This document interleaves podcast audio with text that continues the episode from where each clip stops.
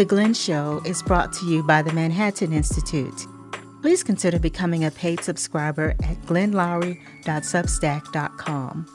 As a subscriber, you will receive new episodes on Mondays instead of Fridays and get access to exclusive content, ticket pre-sales to live events, monthly Q&As with Glenn Loury and John McWhorter, and other benefits. Your contribution will also help to fund grassroots initiatives that empower Black development across the country as we donate 10% of our profits to the Woodson Center. Thank you. All right, good afternoon. I'm Greg Burnett from the Political Science Department, and I want to welcome you to our annual Constitution Day event here at Holy Cross. Constitution Day, which fell on a Sunday this year, commemorates the signing of the U.S. Constitution on September 17th, 1787. And here's a fun fact about Constitution Day Holy Cross, like all educational institutions that receive federal money is actually legally required to hold an educational program related to the Constitution on or around Constitution Day. So, feds, if you're listening, we are fulfilling our, our duty here today. Uh, this year, we are incredibly fortunate to have three distinguished guests. I'll introduce them in a moment and they'll take us the rest of the way on the subject of affirmative action in higher education.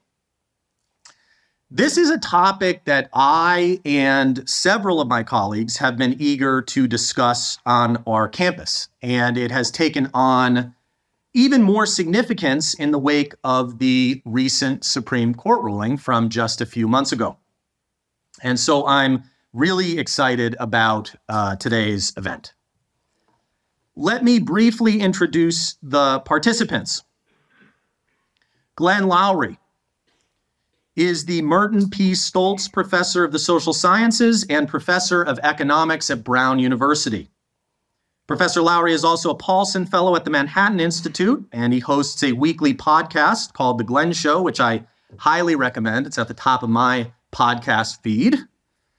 Professor Loury's many achievements include being chosen as a distinguished fellow of the American Economics Association.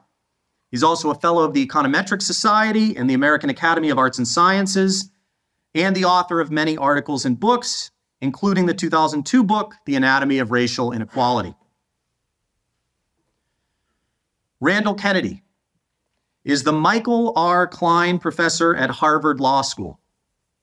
Professor Kennedy has written numerous articles and books, including the 1998 book Race, Crime, and Law, for which he received the Robert F. Kennedy Book Award.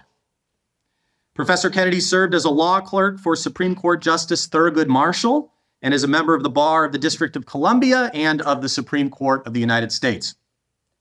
He is also a member of the American Law Institute, the American Academy of Arts and Sciences, and the American Philosophical Association. Renu Mukherjee is a Paulson policy analyst at the Manhattan Institute. She is also a PhD student at Boston College, where she studied American politics and is currently working on a dissertation about affirmative action. Renu's work has been published in a variety of places, including the Wall Street Journal and the New York Times. And I have to add, just as I am a proud alum of Holy Cross, so is Renu. So it's welcome back, Renu. Uh, welcome, uh, Professors Loury and Kennedy, and thank you so much for being here with us today. Uh, I'm going to pass it off to Renu now and take it away. Great, thank you. So on June 29th, just three months ago or so, the Supreme Court, in a 6 3 decision, invalidated the use of affirmative action within the context of higher education admissions holding specifically that Harvard College and the University of North Carolina's race conscious admissions policies violated the 14th Amendment's Equal Protection Clause. Now, before getting into a discussion of the decision itself and the broader implications for higher education admissions, I think it's worth discussing and defining what exactly we mean by affirmative action. the phrase has meant different things at a policy level at different points in US history. And even the name itself and what it means today is viewed as contentious. So, Glenn, I thought I'd begin with you and ask you what do we mean in 2023 in the context of higher ed by affirmative action? How does it currently work? Well, basically, what we mean is extraordinary efforts uh, aimed at uh, increasing the representation of underrepresented groups within the uh, body that's being selected, higher education, the student body. So we mean using different criteria of selection conditioned on the identity of the applicants in order to make the decision about whether or not to admit them. Would you agree with that, Randy? Yeah, I think that's I think that's fair as it goes. I think it's actually a bit broader. So that was focusing purely on the question of selection.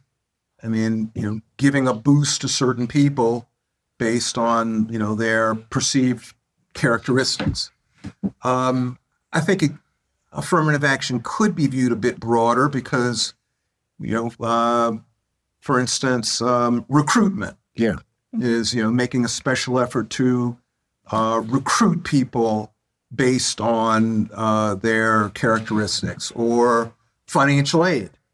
Uh, I think it has, it, it, it, can be broader, but I, I embrace the general idea. The general idea is you're giving a boost uh, to, you know, s- some people uh, as opposed to others based on the characteristics of the people for whom you're giving the boost. Now, you could have weaker or stronger affirmative action mm-hmm. in the spirit that Randy has just suggested.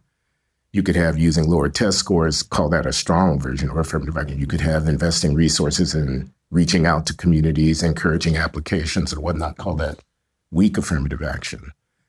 So you might want to inject the term racial preference to identify those aspects of affirmative action, which I think the court has found to be most objectionable uh, I don't know that the decision forecloses a university from sending recruiters into a community or, you know, petitioning uh, uh, potential suppliers of students of underrepresented groups. Say, if you got a kid who's worth our consideration, that kind of thing.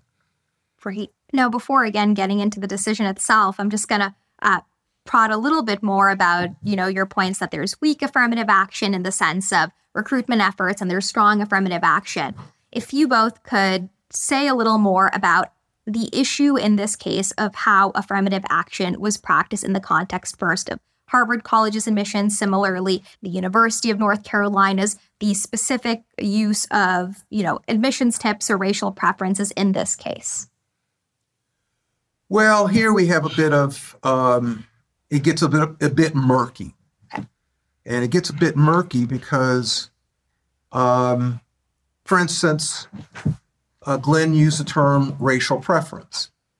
Undoubtedly, the people who oversee affirmative action at my home institution, Harvard University, and the people who oversee affirmative action at the at the University, University of North Carolina would reject that. They would say, "No, we're." You know, they would they would run away from that. They would say, "We don't we don't engage in any sort of racial preference." They and in fact they probably wouldn't even use the term affirmative action. They would they would say we are engaged in a diversity program and yes it has a racial component but it has all sorts of components. It has a gender component it has a geography component. Uh, you know we we reach out to try to get the you know the the youngster from uh, we, we try to get you know um, urban youngsters we try to get uh, rural youngsters. Uh, we are on the lookout for diversity in all of its various forms. Uh, race is just one of those forms. That's what the schools would say. And is there something to it? Yeah, there's something to it, but there is a reason why, uh, when we're talking about diversity, when we're talking about affirmative action, there is a reason why, for instance, African Americans always show up very prominently. And the reason why African Americans, to, to some, maybe a somewhat lesser extent, Latino Latino Americans, but certainly African Americans, eh, if we if we're going to discuss this issue, be very prominent. Uh, because you know when you when you really get down to it, you know what's the fight about? The fight is about these institutions, they're selective institutions, they have, you know, scarcity of seats. They've got to dole out these scarce, highly coveted seats, and uh, they want to make they they want to make sure that um, uh, people from certain groups show up in these seats, and in order to ensure that they show up, uh, they give a boost to you know various uh, to, to, to to to people who have historically been marginalized, people who they think need the boost, or else you know maybe people in that you know that demographic would be maybe entirely absent, or if they weren't entirely absent, there would be very few. Uh, let me remind everybody here that Students for Fair Admissions, were the plaintiffs in the cases at hand, represent Asian aspirants to be admitted to these institutions.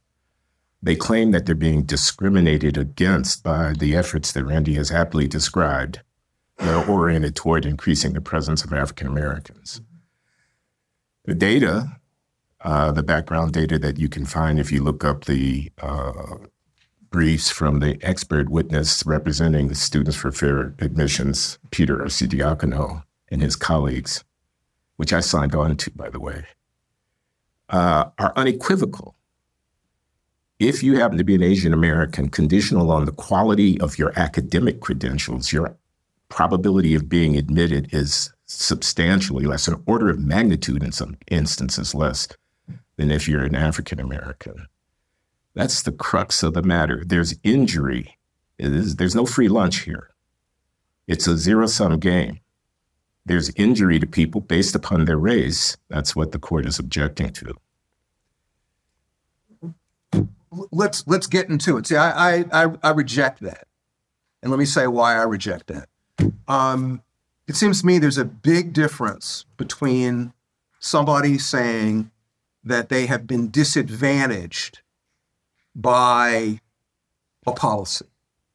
So in this particular case, uh, you have uh, Asian American plaintiffs. By the way, just drop a little footnote. It is interesting how, in the case, as it turns out, the Asian American plaintiffs are reduced to virtual invisibility. There's not much talk about the Asian American, you know, about Asian Americans actually in the in the court's decision. A bit more in Justice Thomas's concurrence, but in the court's decision, it's striking how little discussion there is of, of Asian Americans. But in any event, my main point, it's one thing for somebody, a group, Asian American students, to say that they are disadvantaged by something. I think they are. I'm not going to fight that, and they clearly are disadvantaged. That's very different than saying that they were discriminated against. I would, I, I think that's a very important distinction to be made. And here's what I mean. Please. Here's what I mean. So um, you have 100 seats. You have 100 seats. And um, let's suppose that the university takes the position that it wants to, in you know, in, in allocating these 100 seats, let's let's imagine that they say we want to make sure that um, some of the seats, some of the seats, go to, and you, you could just you know, um, some of the seats go to groups that have historically been disadvantaged in American life. It may very well be that Asian American students are disadvantaged by that. When I think of discriminated against, my view of it should what we should have in mind is an invidious discrimination. So my last my last book was called on this subject was called For Discrimination because frankly discrimination can mean all sorts of different things. What should be what should be verboten, what should be outlawed, what should be prohibited is invidious discrimination. Uh, in institutions saying, we are going to take this policy because we don't like them. We want to limit them. We want to marginalize them. like what was done at my university vis-a-vis, for instance, Jews in uh, the in the in the early 20th century. Uh, that's not what was going on. That is not that's not what's going on now with uh, Asian American applicants. Asian American applicants are being disadvantaged. You know, they are paying a collateral price for an effort to help out African Americans, Latino Americans, others. I don't view that as being discriminated against. We're, we're quibbling over words now. The fact of the matter is, I had a 1600 on the SAT combined. Mm-hmm. I had absolutely brilliant uh, advanced placement uh, track record and whatnot, and I'm Asian. A vetting process comparing me to other students leaves me coming up short because I'm Asian. Now, you may say there's no invidious motive there. Uh, I tell you that if we were to change the circumstances ever so slightly, move to Silicon Valley instead of being at Harvard or UNC, let the number of African Americans seeking employment there with qualifications be whatever it is, and find the proportion of the students, of the individuals hired by those companies who are African American being an order of magnitude less than some other group, we wouldn't be counting angels on the head of a pin talking about whether or not the motivation for the behavior was invidious we would be using the uh, empirical facts at hand to establish the reality of the discrimination against those people. I mean, if you don't like the word discrimination, we don't have to use it. But the fact is, they are being treated differently because of their race. That's the that's the thing that's being objected to. They are being treated differently because of their race. Uh, that's what I no. I think no. I, I would. They're not being treated differently because because of their race. The objection is you're giving a boost to African Americans because of their race. And this boost is collaterally disadvantaging other people, white people, uh, white people, uh, Asian. Excuse me, it's a zero sum situation. If yes. I discriminate in favor of something, Justice Roberts says in his opinion, I'm perforce discriminating, quote unquote, against the other, or if you want another word, find it. But you had 100 slots. If you had a laissez faire, a, uh, a no intervention policy, these number of seats going to a group would have been whatever, 20. With your policy, it's 10. They're disadvantaged to that extent by your policy. They are just again. I remember I said yes. Oh, but you are, don't like they are disadvantaged because of their race. They when are, I say because of their race, that's what you're objecting to. Because it's not that they're Asian, that they're being disadvantaged, that they're not black. Again, I think yes. we're quibbling about words. Well, I mean, you call it a quibble. I don't. I don't say it's a quibble. It's a distinction. I think it's an. I think it's an important moral distinction. Well, related to what you were just the context you were providing, Randy. What's really interesting about this case and specifically the dissents is that since 1978's Regents of the University of California versus Bakke, the legal justification that the court has provided for the consideration of race in higher ed admissions has been diversity. But in the two dissenting opinions in this case, uh, from Justices Sotomayor and Ketanji Brown Jackson, diversity is not necessarily spoken of as a justification. Their, the justification they defend is really kind of what you're trying to get at, which is mm-hmm. due to the historical abhorrent discrimination against Black Americans in the United States, that there ought to be an admissions tip or some boost provided. It's much more of a compensatory justice sort of framework. So I was wondering if you could elaborate a bit more and what what are your thoughts that diversity has been the going legal rationale, but it seemed to not even find a place in the dissents in this case. I'll let Randy expound on that, but I just want to say briefly that um, the court has never endorsed the position. The court, mm-hmm. Justice Marshall endorsed the position to be sure, but the court has never endorsed the position that racial preferences are uh, allowed as an instrument to redress historical uh, mm-hmm. injustice. It's always been uh, on Justice Powell's argument that the diversity provided a rationale that was a compelling public interest, which, if pursued with narrow uh, instruments, uh, would be permissible.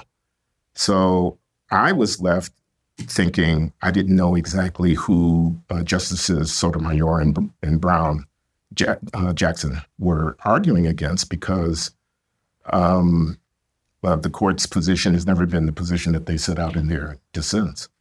I think you're right.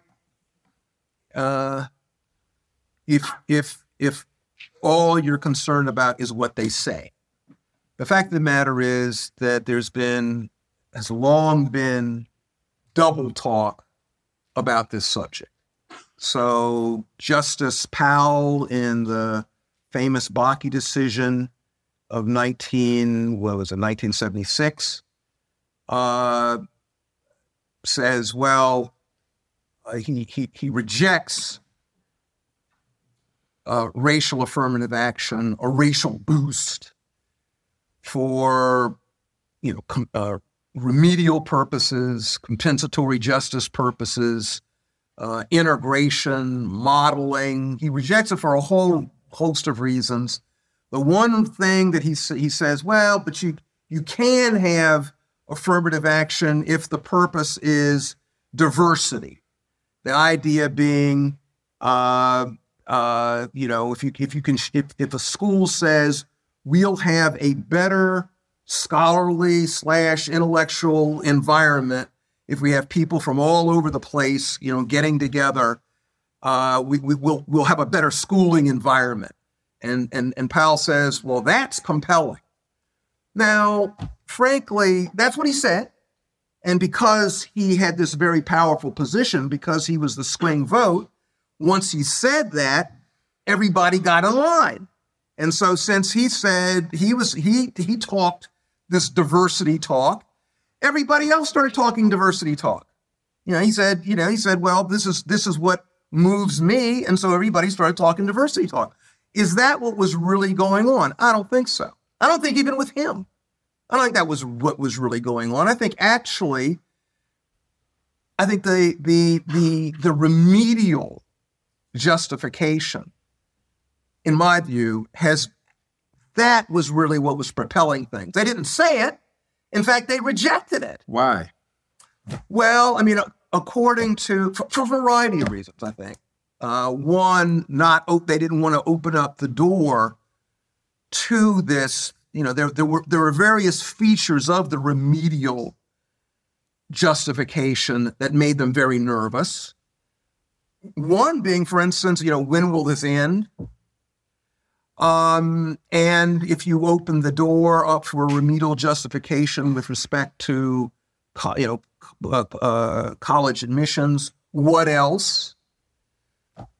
So I think that there was a feeling that this diversity rationale would be more manageable.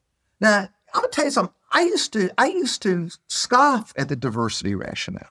I really I used to scoff at it because I thought that it was so made up.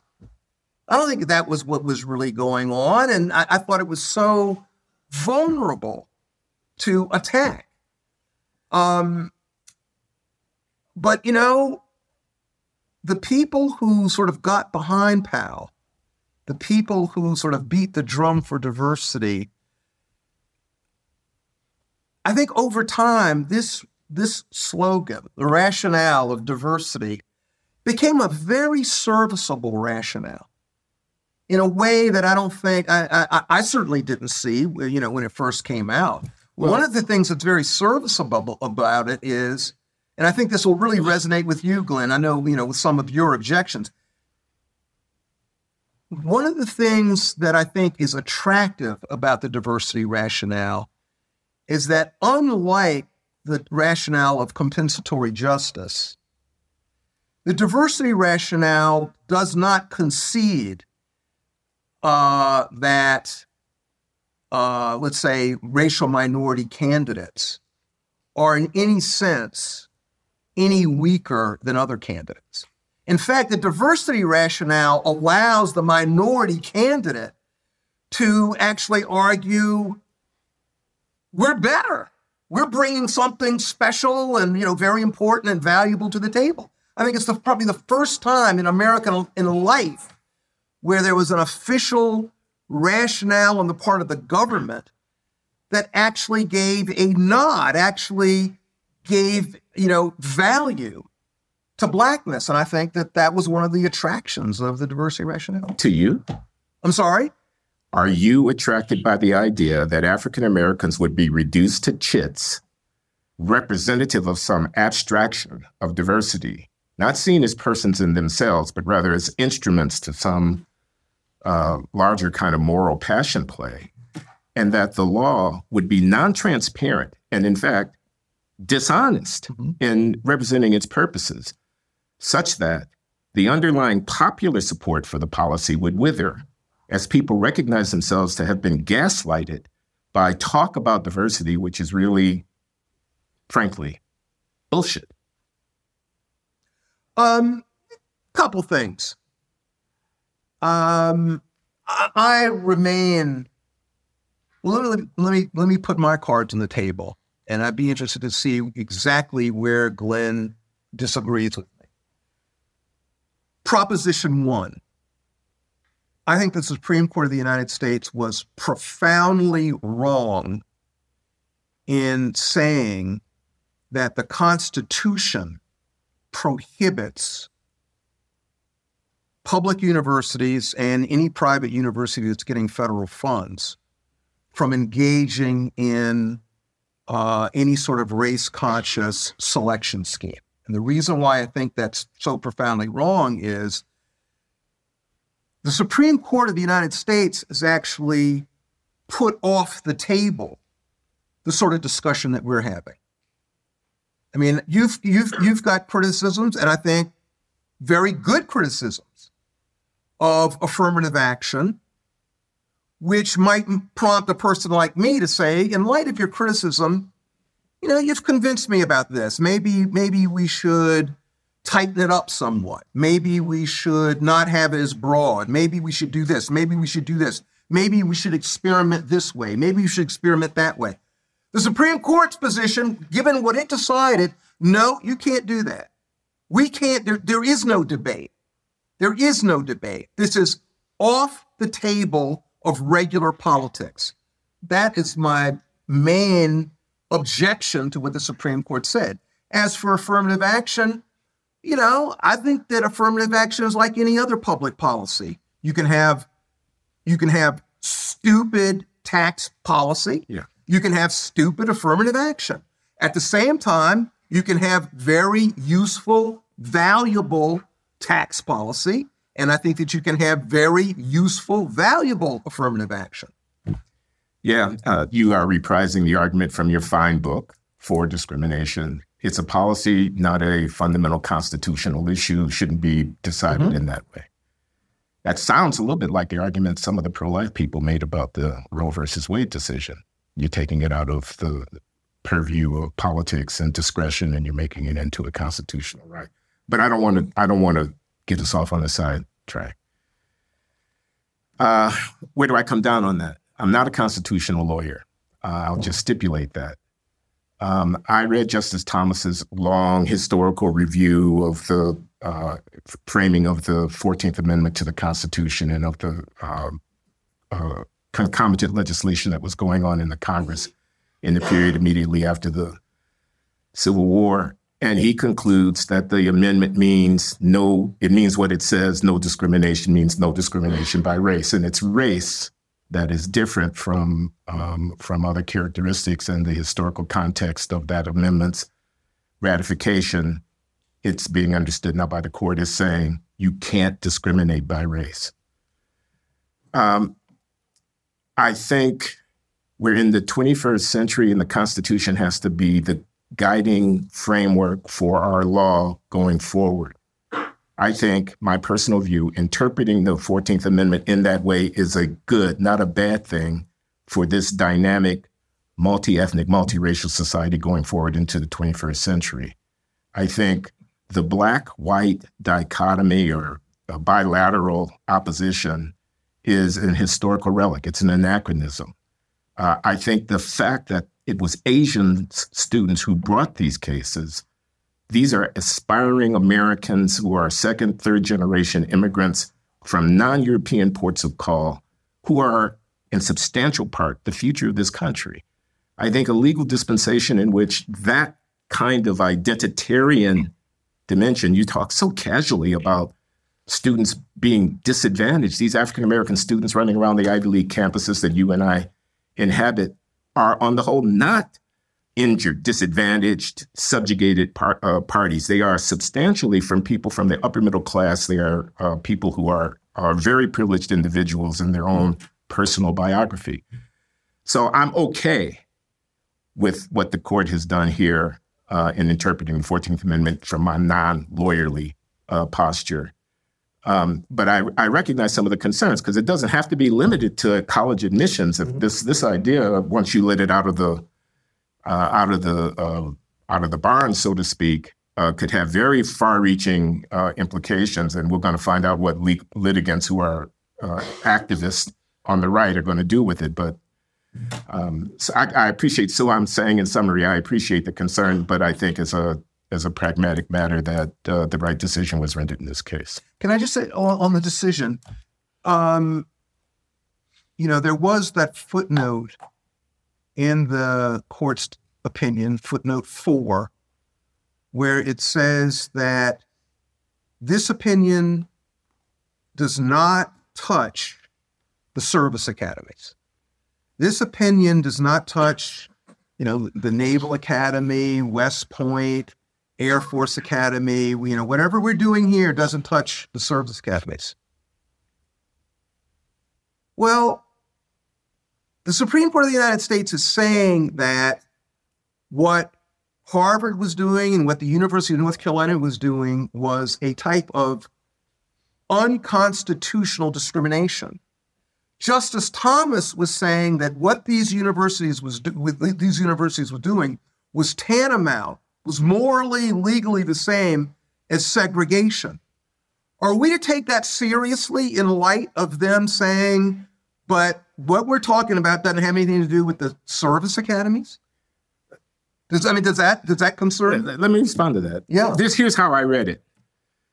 Uh, first, I read Justice Roberts say uh, the uh, practices at issue here do not pass strict scrutiny because they're making claims about the benefits which are not verifiable and subjective to uh, judicial review. Very abstract. We say we're going to get more pedagogical benefits out of diversity. Well, where's the evidence that there's more pedagogical benefits? We say society will be better off if elite institutions are diverse in their racial composition. Where's the argument for that? That's very abstract. That's three moves down the line. I don't see how I would, as a court, ever verify whether that was true or false. With respect to the military, there's an argument. You can reject it, but there's an argument.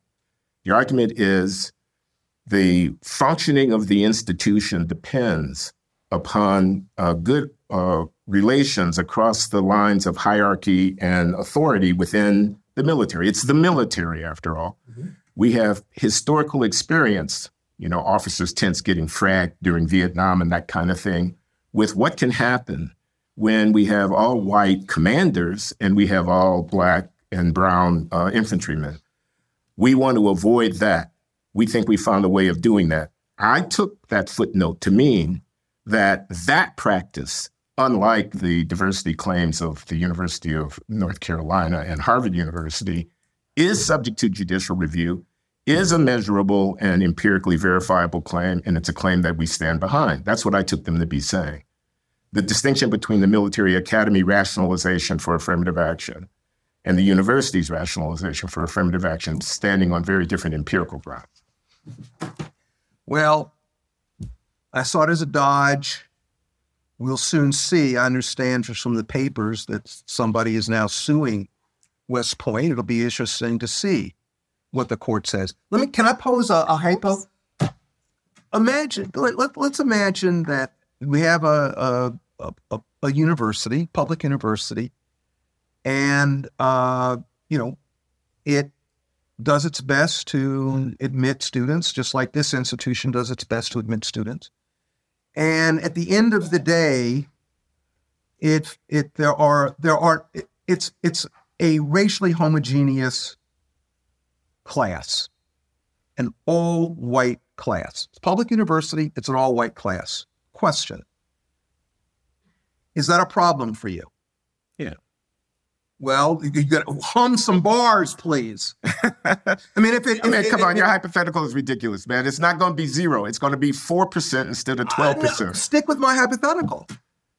I'm, I'm, you know, there's a reason for a hypothetical. It's a bad outcome. Let's imagine it's a, let's imagine it's zero. If it is zero, because the reason why I asked the hypothetical is because if one is a true color blindness person, Which I'm not. Okay, I understand, right? But you know, Justice Thomas says he is. If if you are a true or forget Justice, there are people. I mean, I have friends who you know, thoroughgoing colorblind. If you are a true colorblindness person, the answer to my hypothetical should be no. Actually, No, uh, it, it, it, it doesn't matter.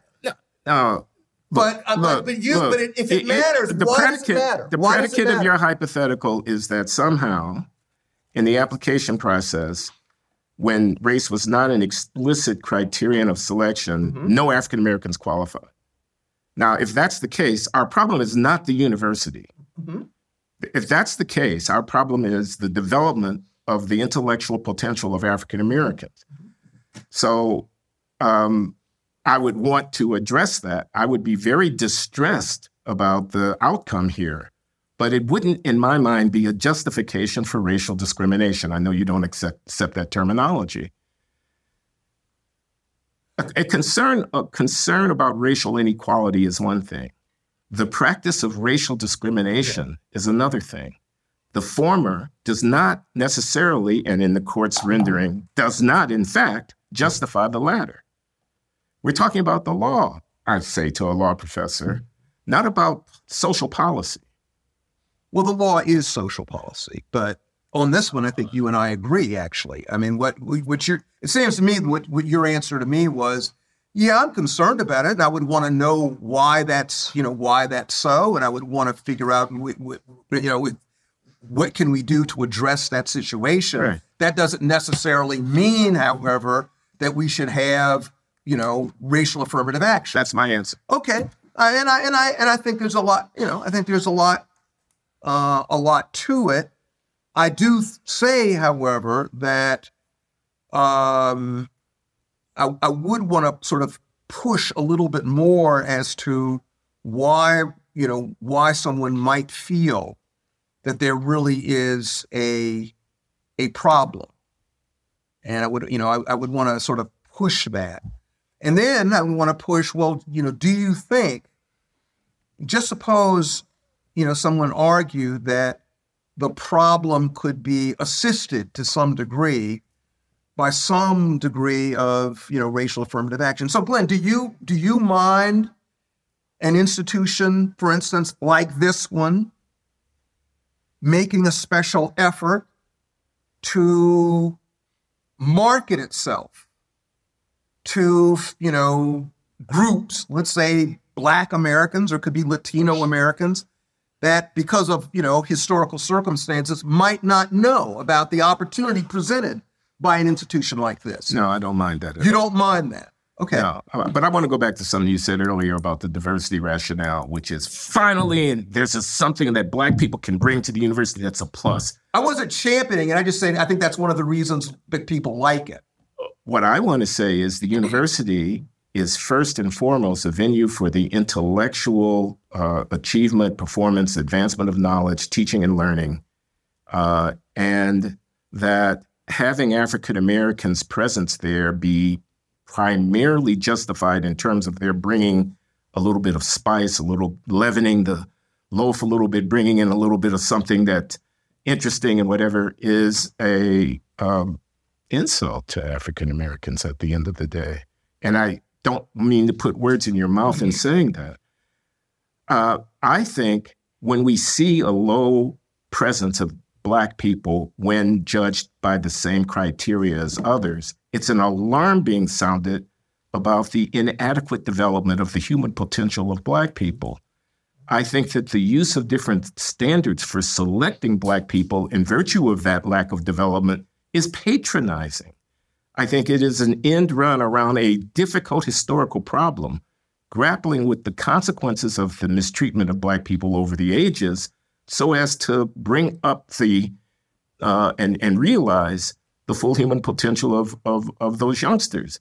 So affirmative action is a distraction, in my view, from the real problem. It's way too easy for administrators of elite venues to satisfy their uh, virtue signaling desires by objectifying African Americans as representative of something which is exactly not what they are mainly there to do, which is advance the frontiers of knowledge, uh, cultivate excellence of intellectual performance, and so forth and so on. It's a university.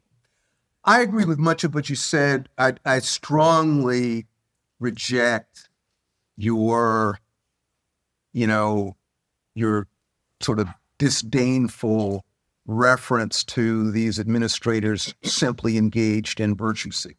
I don't think it was a cheap shot. I, I could see. Okay, so you you I, I, I withdraw. I withdraw. As they say. I withdraw the question. Okay. so you both mentioned the service academy is footnote four, in which this decision does not apply to West Point, the Naval Academy, and as you uh, suggested, Randy, yesterday, Students for Fair Admissions officially filed a lawsuit mm-hmm. against West Point.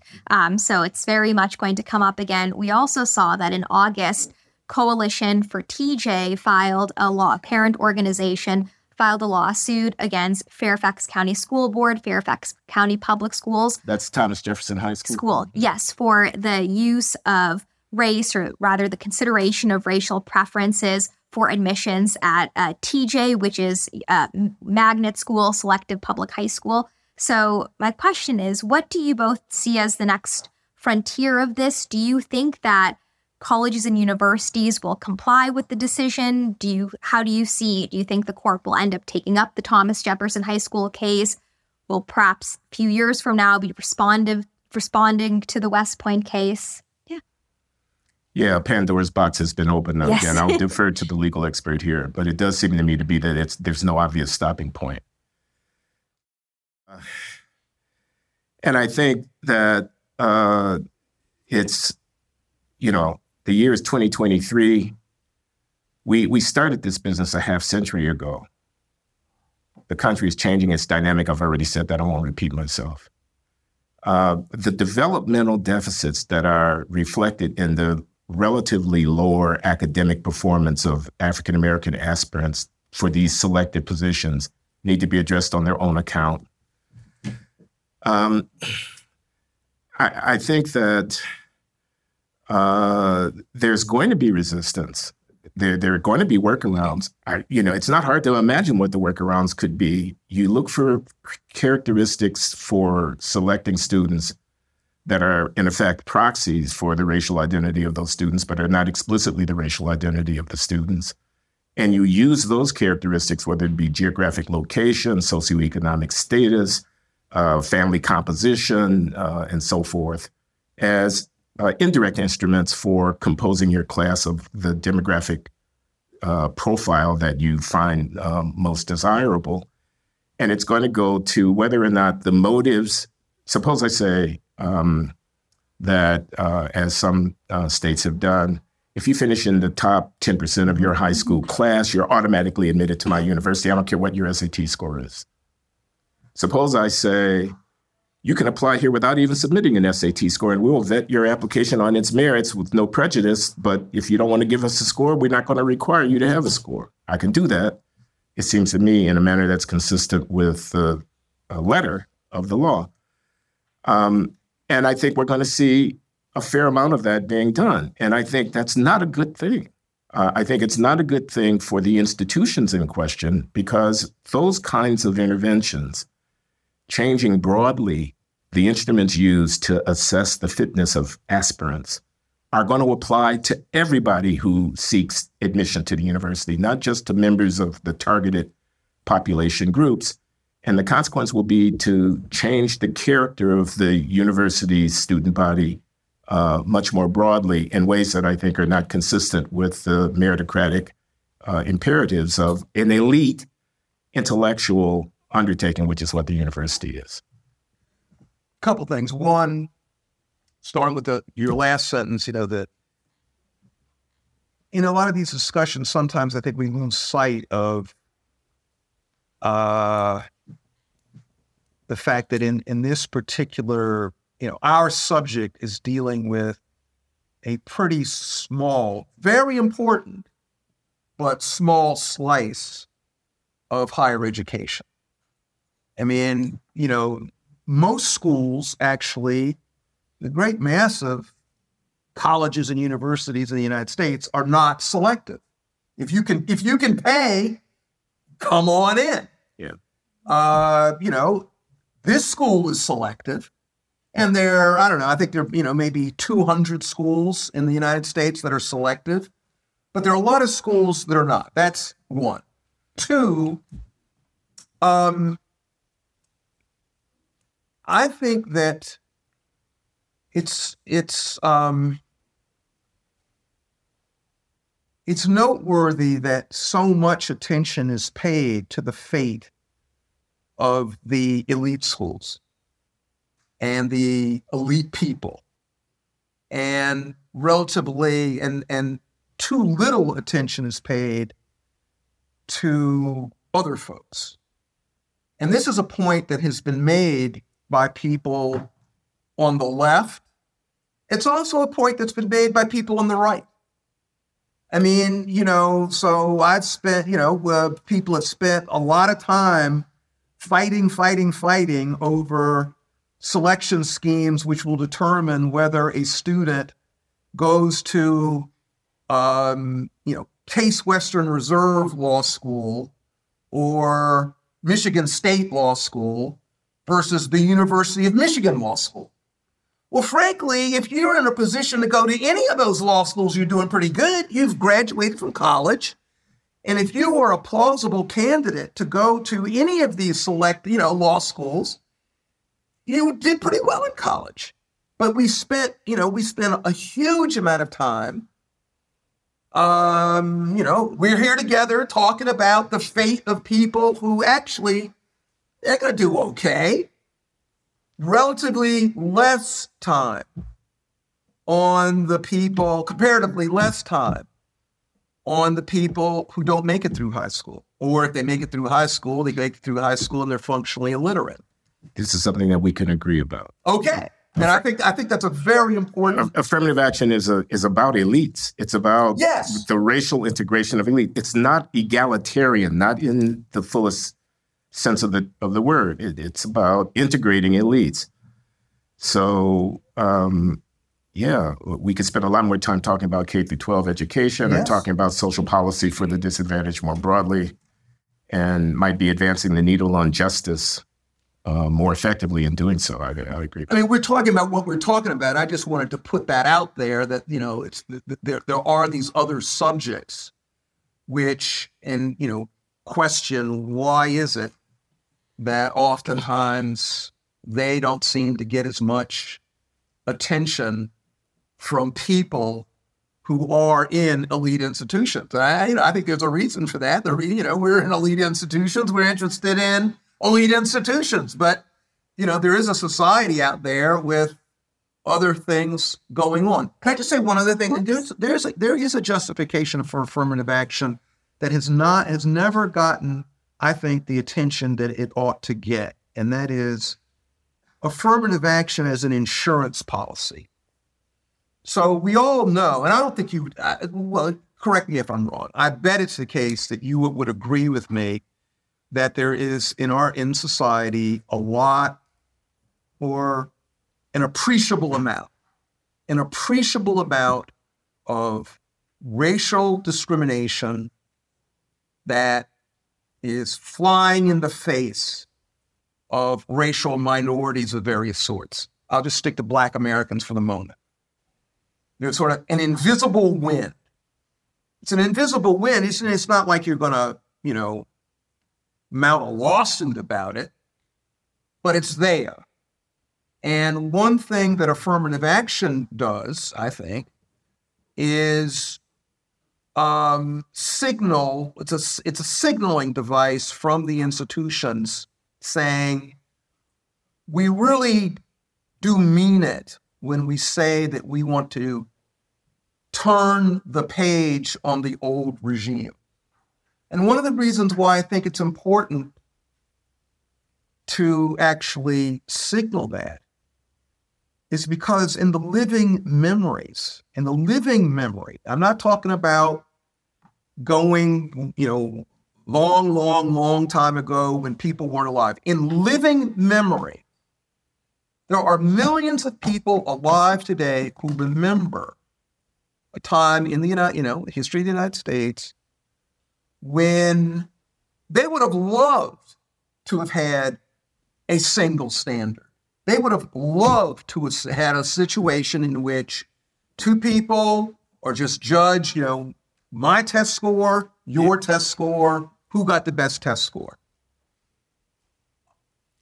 Until relatively recently, until relatively recently, that was not the case. And I think that that really sticks in the craw of a lot of black people and it makes a lot of black people, frankly, very distrustful of an institute of institutions. You know, you're willing to trust the institution. I think a lot of people are not willing to trust the institution, and the only solace they find is in the bottom line. Show me some. I'm not going to trust you when you say that you're administering a test, the same test, you're you're treating everybody the same. They they believe the only thing I'm a trust is some bodies. Oh, come on, Randy. I can't believe you're making this argument. I mean, you're I playing. You're made it. playing right I into the. by. You're playing right into Justice Roberts had his various uh, points that he was ticking off about what's pro- what's the problem here. First of all, can't subject these claims to a judicial review. Secondly, negative impact on a group because it's a zero sum thing. Thirdly, stereotyping. You are taking individuals as representative of social aggregates and you're treating them differently in virtue of that. You presume that the person who's African American, because they're African American, is carrying with them this burden of uh, historical memory. You uh, mete out uh, a recompense for that burden at the expense of people who have had nothing to do with the injury, and you want to do it forever. That was the fourth of uh, Roberts's uh, touchstones. There's no end to what you propose. So I ain't going with you on that. I mean, people need to grow up. Here, let me just say this. The year, I'll repeat myself, is 2023. This stuff has been going on for a half century. The country and the world are moving. They're moving fast. African Americans have to man up and woman up to the competition that we're all struggling to confront effectively. Don't make me and my people into wards of the admissions office of an Ivy League institution.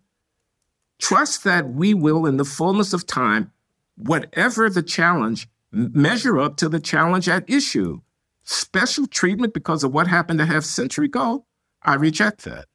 Glenn, you, you, I'm gonna, I'm gonna take off on your, your sentence. Quote: People need to grow up. The first federal civil rights statute in the United States was the Civil Rights Act of 1866. The Civil Rights Act of 1866 declared that all persons would have the same right as white persons to enter into contracts, to own property, to testify, to sue, and to be sued. The, classic civil rights. That civil rights bill that was passed by the Congress was vetoed by the President of the United States. The President of the United States was Andrew Johnson. What did Andrew Johnson say when he vetoed the Civil Rights Act of 1866? He said, quote, This is very unfair, Rev. this gives discriminating protection, end quote, to the Negro. We don't have to stop at 1866. We don't have to stop at 1866. Take a look at the, at the legislative history of the Civil Rights Act of 1964 in our lifetimes. When there was plenty of opposition to it, uh, based on a variety of arguments around it, but what does that got to do with the question at hand? What did what did Richard Russell say when he fought to reject Title VII of the 1964 Civil Rights Act that prohibits racial discrimination at the workplace. He said his, his main line of attack preferential treatment. Sam Ervin, preferential treatment. This line of preferential treatment has been, my point is, yeah. this, is, this isn't new. This isn't new. This is a historical line of attack against any effort to advance the fortunes of African Americans. Now, you all in this room know that I do not oppose any effort to advance the fortunes of African Americans. I didn't accuse you of that. You re- do you, you, disagree with anything I just said? No, you just cited the historical record about certain pieces of legislation. No, I don't dispute it. I oh. understand that. I'm saying the year is 2023. I say it now for a third time. What country are we going to have here, and what's going to be the crucible of law that governs our interrelationships with one another? These are the questions. I'm saying this is not the answer to the problem. I'm saying, A, reducing people to representatives of these racial aggregates is a moral error. I'm saying, B, you cannot reverse the relative underdevelopment of a historically subjugated population by preferring them at the uh, points of uh, critical judgment about whether or not they're fit. Look, if you use different criteria to select students for highly competitive venues of intellectual competition, of intellectual work, like an elite university, necessarily you're going to get different performance from those students on average after they've been admitted. This is not equality. I'll take 6% over 12% if the 6% are actually qualified as much as anybody else in the competitive arena to do the thing that's most valued in that arena. This is why I so strenuously object to placing the value of African American presence in these institutions on their representativeness in some kind of diversity argument, when in fact we all know what the raison d'etre of these places is. It's getting published, it's writing books, it's uh, winning prizes, it's inventing ideas, it's mastery over canon, it's excellence, it's excellence in intellectual work. You create a special dispensation for African Americans in these venues. You guarantee the patronization of African Americans. You guarantee the looking the other way at mediocrity. That's not equality. One of the things that came out in these cases, certainly one of the things I learned. I mean, I've been I've been at, I've been at Harvard University for now 39 years. I certainly learned a lot through the litigation and some of what I learned was not pretty at all. I mean, actually, Glenn, the, the, the, the I wouldn't mind actually the, the, the sort of university that you just depicted.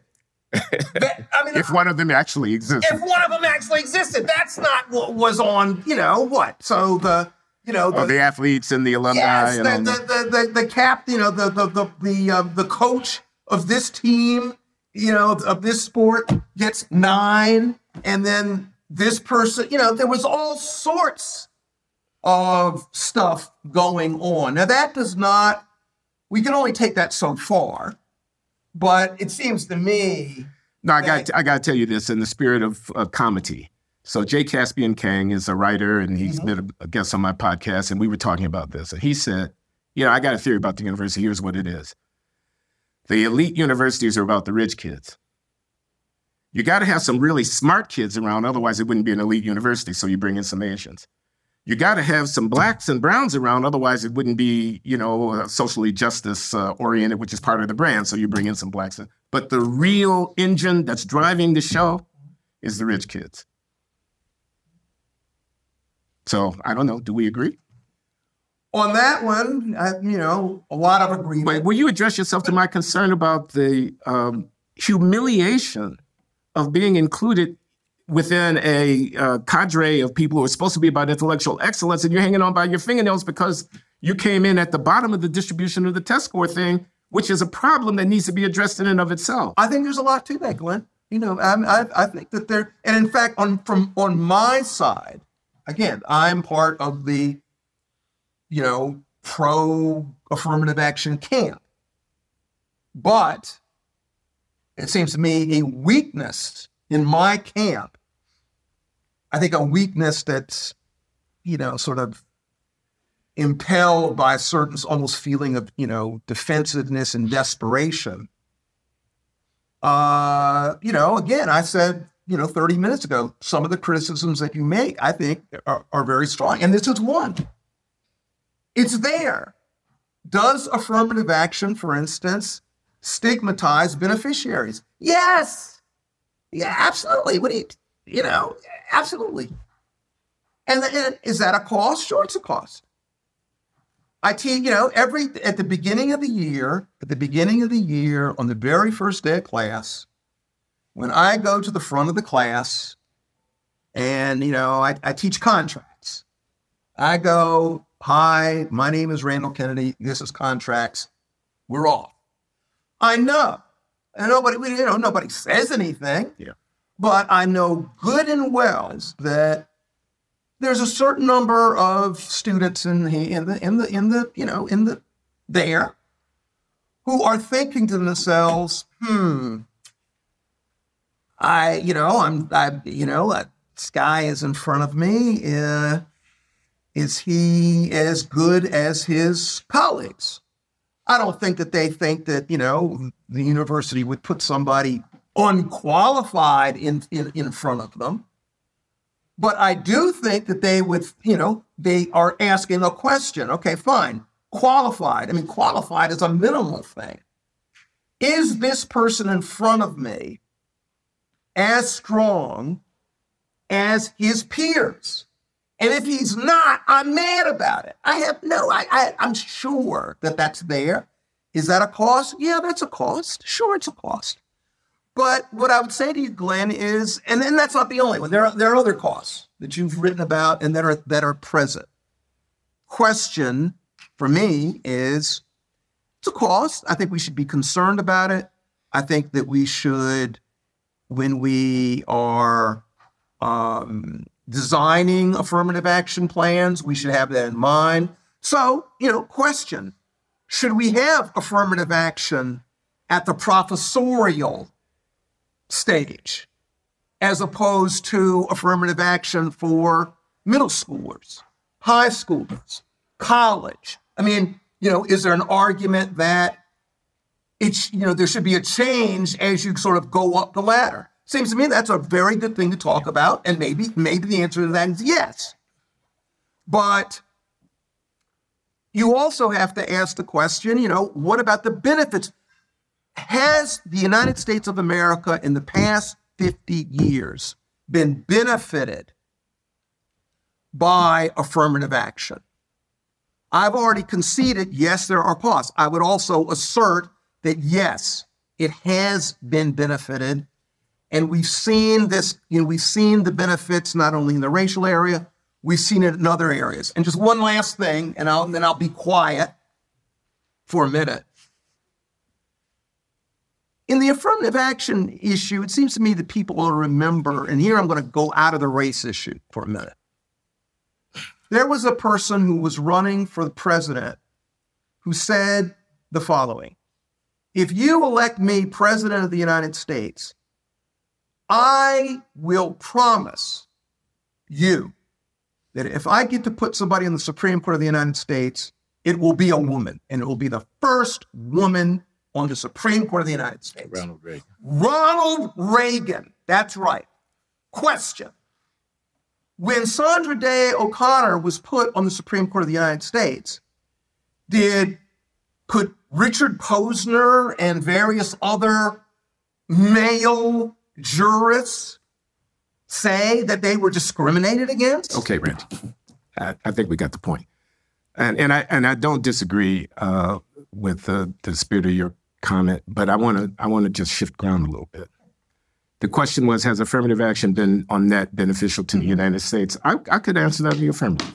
I, I could, without a difficulty, say, on the whole, go back 50 years, ask what the country would be like with and without, taking benefits and costs all into account on net. Sure. Um, we needed to open things up. Uh, the 1960s and 70s, a very critical historical moment. Uh, a lot of elite institutions, lily white, when uh, the late William Bowen, former president of Princeton University and former president of the Andrew W. Mellon Foundation, uh, undertook a massive project at his foundation to try to justify affirmative action as we were headed toward those uh, uh landmark cases and uh, the University of Michigan cases. I was a part of that effort. Uh, my research center at Boston University got small grants from the Mellon Foundation to do research. I wrote the foreword for the paperback edition of their book, The Shape of the River, in which, in effect, the argument was we're running uh, Princeton and Derek Bok, former president of Harvard, they co authored the book. We're running elite institutions. We're shaping the leaders of this country going forward. Uh, we don't have enough black and brown leaders in this country. Uh, we want to contribute to solving that problem. We're going to do affirmative action.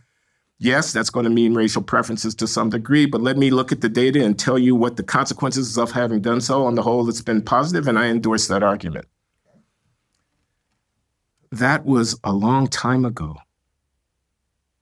I'm asking myself now the question even if I can say retrospectively that on net this has been a positive for the country, is this the way we want to institutionalize doing business going forward indefinitely? And there I'm coming up with a negative. There I'm saying we have to wean ourselves. There, there I'm thinking this is a state of exception that we've entered into with affirmative action from what otherwise would be um, the prudent uh, and morally justifiable way of conducting our affairs with one another. So we've entered into a state of exception. And then necessarily the question is, how do we get out of it? And there's no way out except out. I don't want to quote Roberts. I know you know what he said. Do you want to stop discriminating? Then stop. I think actually at that, I think it might be worth opening the conversation. I'm sure a lot of the students have questions and would like to join in. Yeah, perfect timing. Um, so the students who'd like to ask questions, if you could just uh, make a line at the microphone, we'll get to as many as we can. All right.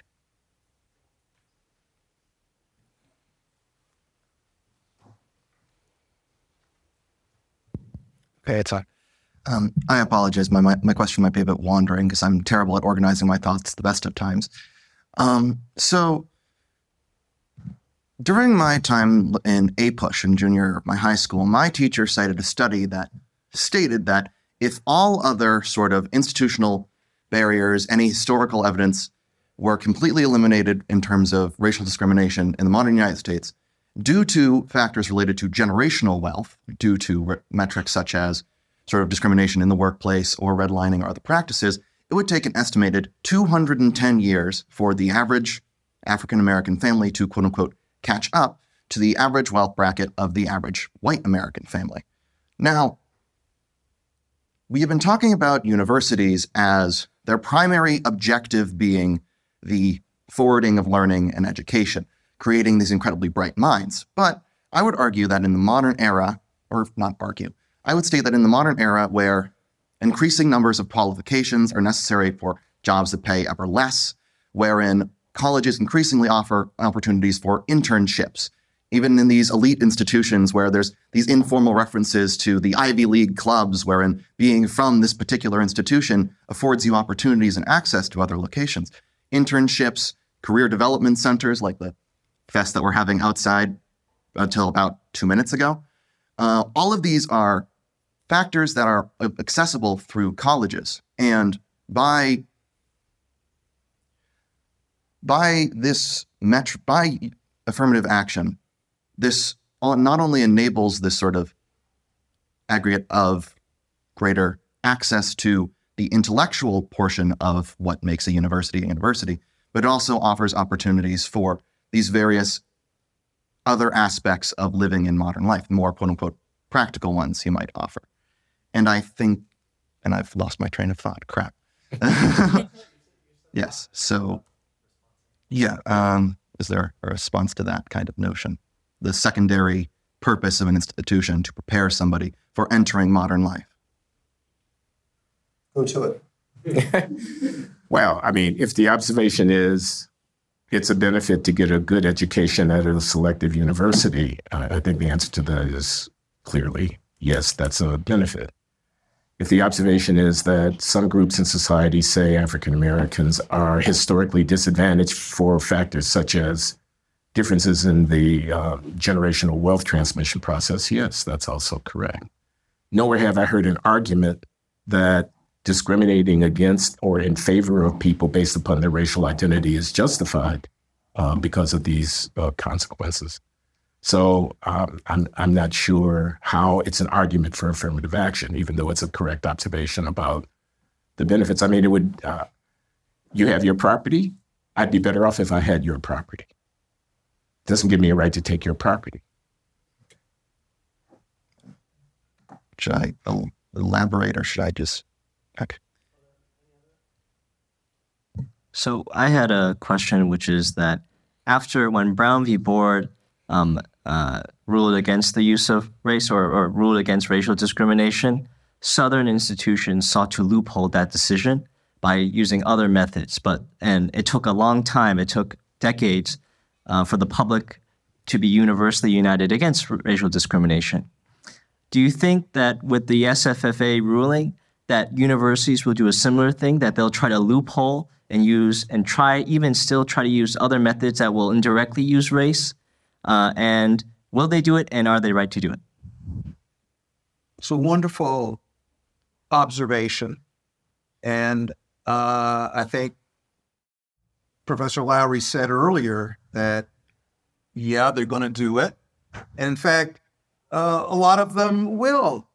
That uh, and, and already it's already happening. I mean, it's not. We don't have to sort of speculate. Yes, because I think a lot of these institutions are truly, you know, they they're you know strongly ethically, ideologically committed to you know their you know diversity, and they think that what the Supreme Court has in mind is going to really encroach upon that, and so they're going to try to figure out ways to to get around it. Now, um, I think one really interesting issue is the whole question of what will the Supreme Court allow? So, this term race neutral, what does race neutral mean? So, the, you know, in Texas, in Texas, they have the top 10% plan. Uh, it, it, it, doesn't say anything about race on its face. Yeah. But if you, you know, if you graduate the top 10% of your class in Texas, you can go to the, you know, the flagship university in, in Texas. Now, everybody knows why they did it. And one of the reasons, there were a variety of reasons, but one reason why they did it was because they wanted to have some way to uh, allow, you know, a, a number of African Americans. It wasn't just African Americans, you know, poor white rural people too, but African Americans were, you know, part of it. Question: Is that race neutral?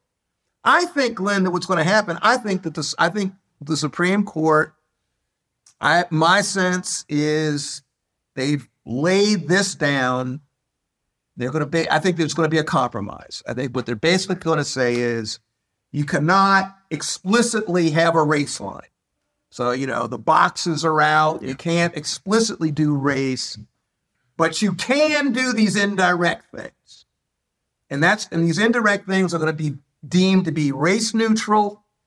And we're going to, you know, have them for the next, you know, 20, 25 years. And that's going to be the compromise. That's what I think is going to happen. Yeah, that seems reasonable to me. They are already doing these things, like uh, some of them abandoning the use of standardized tests as a part of the admissions process. And I, I find it interesting because the real question here is motive. That is, if it could be demonstrated that there was a meeting, we have the memoranda, we have the whistleblower, and in the meeting it was said, we're not going to have enough blacks in this class. What are we going to do? What are we going to do? Well, I'll tell you what we'll do. We'll do a 10% plan. And then that was the motive. Uh, I don't see how it would withstand scrutiny. It's a little bit like uh, I want to move this polling place. Uh, I want to ask for an ID before I allow you to cast the ballot. I'm a Republican. What's my motive? Is it election security? Well, that's a legitimate motive. Is it trying to disenfranchise black voters? That's an illegitimate motive. It's going to be a little bit like that. I have actually another question. I think you have somebody behind you. Oh, oh. It's okay. I also have many questions. But my main question is with the debate of affirmative action, what do you think it says about the state of America during the like racial debate with it about the idea that if we don't have affirmative action, it will decrease like minority presence in high institutions. Do you think that that is just because of the debate of maybe merits of low income and a decrease in meritocracy in merit based admissions? Or do you think it actually has something to say about like racism in America? And is it a racial issue or is it as you go as this plays out if you see a decrease in minority admissions in ivy league or um, selective institutions do you think that says something about race? Or do you think that says something more about access of low income and minority education at lower levels? I can respond briefly. It says something about the difference between the uh, developed intellectual capacities of the populations by race that we have an underrepresentation of some groups when we use the criteria of selection that are race neutral. That's a real thing. It's a real historical inheritance. It's what I've been trying to say here for a while. It warrants to be addressed. Affirmative action doesn't address it, but it definitely says something about race. Um, so I'll say that. Thank you. What what's the is is there and what is the impact beyond the university? Is this going to be have an impact on corporate America, other parts of of society, or is it going to be sort of legally constrained within the the realm of universities? I'd be interested in what Randy has to say about that because I hear that um, the guy uh, Blum uh, is looking at law firms. Absolutely. You know, you got law firms bringing in associates, and they're worried about racial representation, and you know, so it could you could get out of hand. It could. I mean, it all depends on, you know, these these. It all depends on what how broadly the court wants to interpret what it has said. It could be narrow, and you know, there are all sorts of ways to narrow it and to you know work out various compromises to allow, for instance, you know, race neutral, suppo- you know, purportedly race neutral um, proxies, I, which I think that's what they're going to do. But you know, that there's that possibility. On the other hand, they could, if they were so minded, really take seriously the idea of uh, no, no race consciousness and if they take that very seriously, yeah, huge implications. So, for instance, I mean, this past year, the Supreme Court of the United States, uh, on the one hand, in higher education, it comes down with this ruling. Two weeks later, it upholds a part of the Voting Rights Act that is clearly race conscious. Now, where are they going to go? You know, now, you know, they could go totally, we're against any sort of race consciousness, come hell or high water. And that means in the voting realm, that means in this realm, in this realm. That's Justice Thomas's. Position. And that is Justice Thomas's position. Justice Thomas is probably the most full-throated, uh, you know, color blindness type, you know, person on the court. So there's there's that versus people who were more likely to sort of look for the the the compromise position. I think that I think that the Chief Justice, I think that some of the others would would you know be be more sort of in an intermediate. Who's who's who knows? And part of it, of course, will det- will be determined by uh, who's on the Supreme Court. I mean, you know, one of the things that it seems to me, actually, there is a, a, a, a note in um, Pro- Professor Loury, on a couple of occasions said, you know, uh, he's not a lawyer, and he, he he was being that was that was you know full that was modesty. Harvard law, Harvard law. What am I supposed to do? That was that was don't don't be don't be don't be taken in by that. Don't be taken in by that. And in, in, in any event, in all seriousness, I think that's a I think that's a major major major error on the part of people. The fact of the matter is, this you know, the law, the law is the crystallization of our mores. It's the crystallization of our ethics. It is the crystallization of our politics. Uh, some of the people who have, who actually have grappled with the law in the deepest way have been people who did not have a law degree, were not lawyers. It seems to be, in fact, that you know every person who is a part of this society should actually, you know, know about the law under which they live and should feel confident and willing. And, you know, there, there, there shouldn't, for goodness sakes, don't defer to the lawyers and think that they're doing something that you're incapable of doing. Not true. Um, this, you know, Professor Lau, we disagree about a lot of things. We agree about a lot of things. In fact, at the end of your, at the end of our sort of back and forth, there was a tremendous. I mean, we at the, actually at the end, I think we're actually pretty close. Yeah. I mean, really. I mean, I actually, you know, on the question of how we should go forward, I do think that we should really think hard about how we should go forward. As far as I'm concerned, I'm, you know, let's experiment. Let's let let's have some places go this way and some places go this way. I want to and, ask you something. and, and see, you know, how people feel about it. Let, let me ask you this. I don't know if you saw Roland Fryer, the economist, your colleague at Harvard, a former student and colleague of mine, had a piece in the New York Times in which he said the following. He said, Elite institutions, you guys don't think you're getting enough blacks, and the court has just made it harder to do that. I tell you what you ought to do with your multi billion dollar endowments. You ought to establish uh, academies in 50 cities around the country in the urban areas that would attempt to discover the most talented young people of color, amongst others. It doesn't have to only be people of color, but they're disadvantaged. They're in public schools. They're working class, lower class in Chicago and Philadelphia and Oakland, California, and so forth and so on.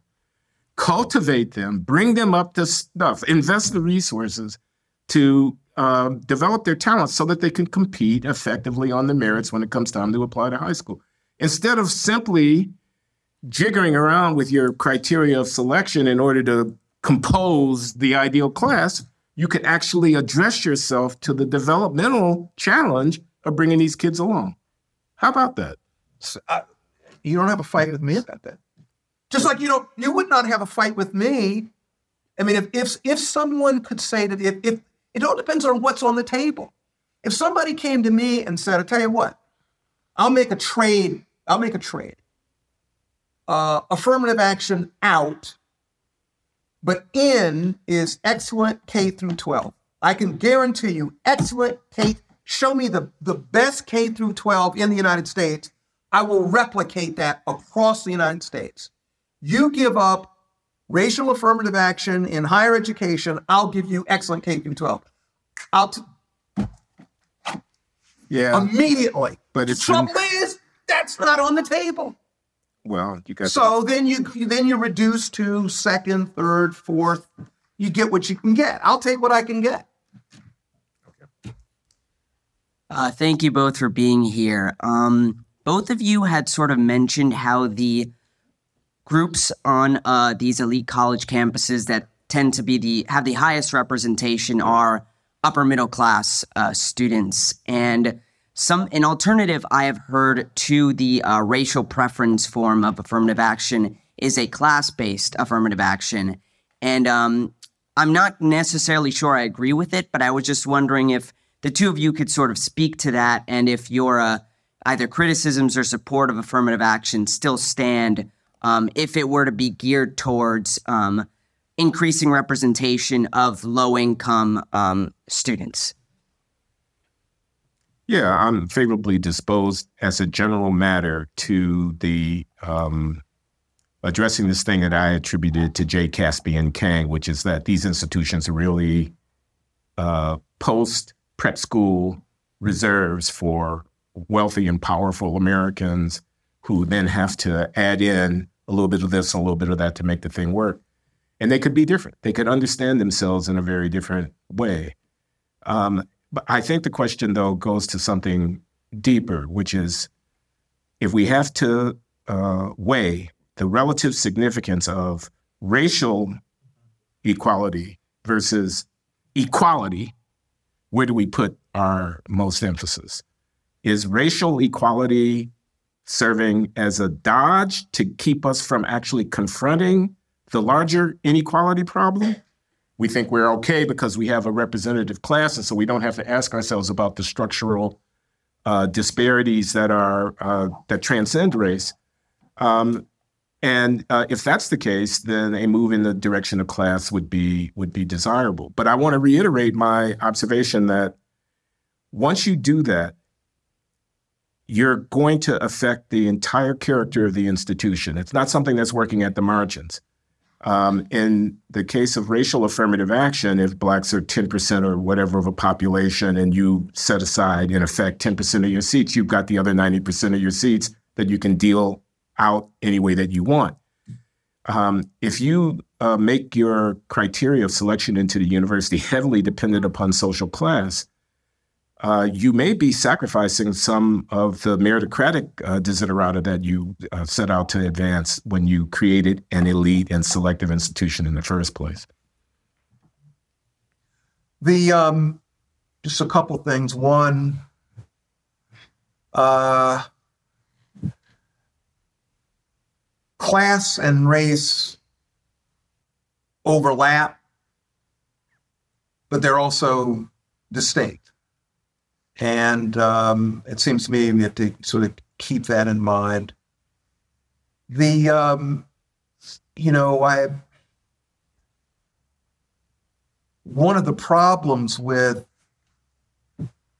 one of my problems with uh, the camp that goes under the banner of class, not race, is um, you know, can you make that stick? Their, their, their theory is well, you know, people of color will benefit from this because they're, you know, disproportionately poor. Um, question How deep are you going to, you know, your, your, your, your class excavation?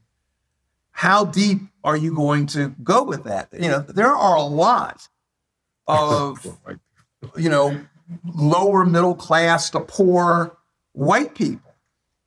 And basically you know oftentimes they in, in a straight out competition for seats like in a you know in a these selective universities they're going to beat out uh you know poor they're you know they're they're, they're people of color peers. And so what's going to happen to people of color? I mean, I think that that's one sort of, you know, nagging concern. I do have another nagging concern. And here, Glenn, I'll be interested to see whether you think I'm being, you know, tendentious. I've been in debates with people who march, you know, if we're talking about racial affirmative action, they haul up the flag of uh, race, not class and it I'm skeptical of them. I say, you know, I know you. We've been in many debates, and the only time that I see any sort of egalitarian impulse in you is when we're talking about racial affirmative action. 364 days out of the year, you're not talking about, you. You're showing no concern about poor people whatsoever. You meant to say class, not race, right? Class, it's the people race. who say class, not race that you're talking about. Yes. Okay, because you actually said race, not class. No, class, not race. And that's a concern that I have. I mean, I, I have the concern that on Monday, they're going to use class, not race, to get rid of racial affirmative action. Okay. But then on Wednesday, I say, well, okay, you got rid of racial affirmative action. Uh, where's the class thing? And now on Wednesday they say, well, yeah, but we don't, you know, we don't have the money for it. You know, there's there's there's this problem, there's this problem, there's this problem. And I'm I'm, you know, I'm I'm very skeptical. I want to ask you a question. So, in that spirit, Um, there's a lot of debate on the left uh, that says the culture war stuff is a dodge from the real issue. The real issue is capitalism, a $25 minimum wage, uh, taxing the wealthy, um, de- decent social programs. But you people want to talk about critical race theory, uh, affirmative action, and whatnot. So, what about that? What about the idea that a real left movement would spend a lot less time talking about race and a lot more time talking about class? Um, you know, I think it's very strong. I mean, I, I, think there's a lot to that, actually. And then, you know, I've been here. I mean, you know, I, I said I've, I've sort of shown it through my, you know, what I've said. I'm, I'm still part of the, you know, sort of pro affirmative action, racial affirmative action camp. But I think that that's a very strong position. And, um, well, I want to push it just a bit um, as our crowd dwindles, which is to say, we've been talking, Aaron, the pro affirmative action people talk all the time about what African Americans are entitled to. But you could ask the question what do African Americans have to contribute? And one way of putting that is to say African Americans definitely have a historical claim on the moral imagination of the country. Put that in the service of a genuinely left mm-hmm. movement. Instead of trying to make, as in the reparations debate, a separate settlement with America where we get ours because our ancestors have been deprived.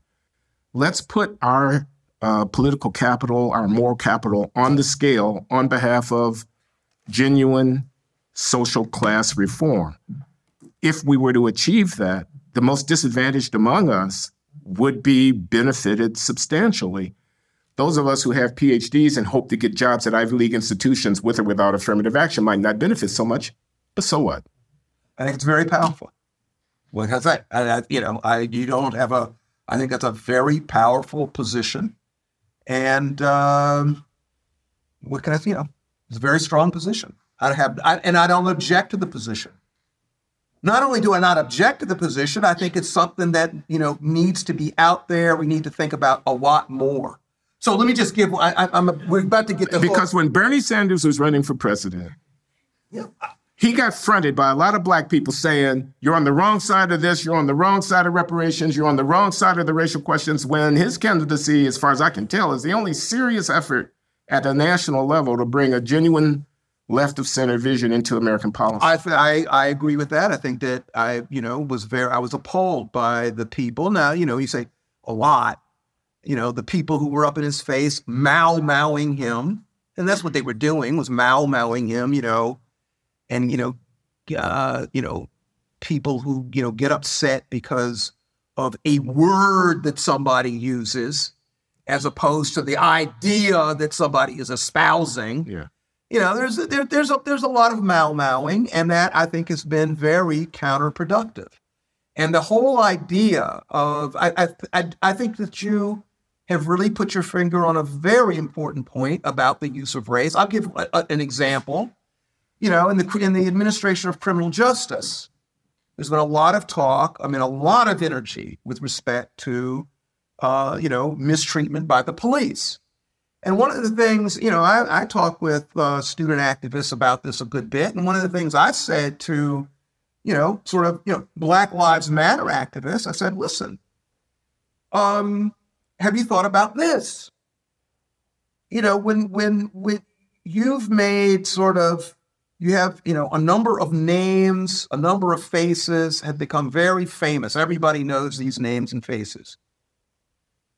What about you know it, it's not just black people who are roughed up by the police. It's not just black people who are uh, you know put in prison for overly long periods of time it's not just black people who are suffering from a hyper punitive society um, lots of people are.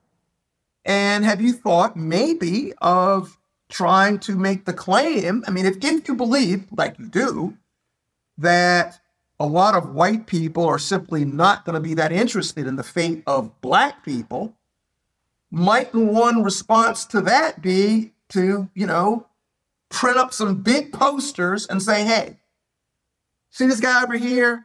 White John Smith, white Sally Jones. They were beaten up by the police or mistreated. They are, you know, have been uh, on the butt end of the administration of criminal justice. It's not all about black people. It's about lots of people. We are all subject to, you know, um, uh, to a hyper punitive, overly, you know, overly violent society, a society that does not does not regulate the police enough, and we need to, in a sense, de-racialize the campaign so that it's not just about black people. Now, I- frankly, I have not gotten a very good response to that. Um, but I think it's a good argument. I think it goes hand in hand with what you were talking about. Yeah, we agree. I want to thank uh, the three of you for such a lively, thoughtful, thought provoking discussion. Looking forward to continuing these conversations over dinner. And thanks to all of you.